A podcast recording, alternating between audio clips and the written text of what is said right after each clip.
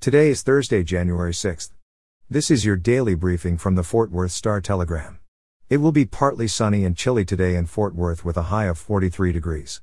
Our top story today Arlington City Council voted 5 to 4 Tuesday night to deny a permit request from a French energy firm to drill gas wells near a daycare in the city, an upset vote after the council gave the wells its initial nod of approval in November. Rebecca Boxall, councilwoman for District 5, flipped her vote. She voted in favor of the permit during the Council's November 30th meeting but against it in the final vote Tuesday, dashing French company TotalEnergies' American arm, TEP Barnett's, plans to drill at 2000 South Watson Road. The Council's initial approval for the special use permit to create the drilling zone led to a lawsuit by the owner of the nearby daycare and Livable Arlington, a nonprofit operating in the city. Speakers during the public comment portion of Tuesday's meeting talked about their fears for children's health, air quality, and the fact that the well would be drilled in a minority majority community. The lawsuit contended that a city ordinance requires a supermajority vote for the council to approve a permit close to protected properties such as schools and daycares. Boxall's no vote was unexpected to the 11 Arlington community members who spoke against TEP Barnett's plans at Tuesday's meeting, eliciting cheers as the tally was displayed on screens around the council chambers. TEP Barnett will be able to refile for a permit to drill new wells at that location after one year, according to a city spokesperson. In pandemic news, Tarrant County reported 11 COVID 19 deaths and 8,919 new cases yesterday.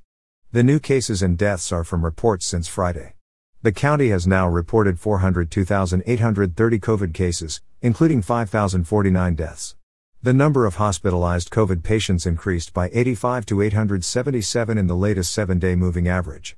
The pandemic high was 1,528 patients a year ago today, on January 6, 2021.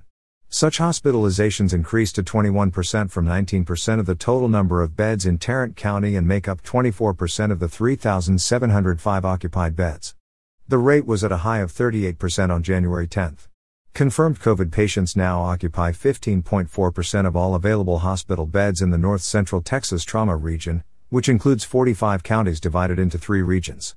The rate had been below 15% since October 1. And finally today, in sports, the Dallas Cowboys placed rookie linebacker Micah Parsons on the NFL's COVID 19 list yesterday, and he will not be available to play in Saturday's final regular season game against the Eagles in Philadelphia. If the game were on Sunday, as originally scheduled, Parsons might have had a chance to play if he had no symptoms following a five day quarantine. But the game was flexed from Sunday by the NFL, putting it within the five day period. Parsons, who is vying to become the NFL's Defensive Rookie of the Year and the league's overall Defensive Player of the Year, a double feat not accomplished in 40 years, was hoping to have a stellar game in his native Pennsylvania. He is from Harrisburg and played college football at Penn State.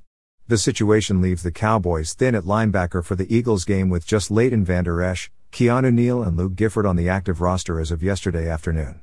For the latest in Fort Worth and Tarrant County news, visit star-telegram.com.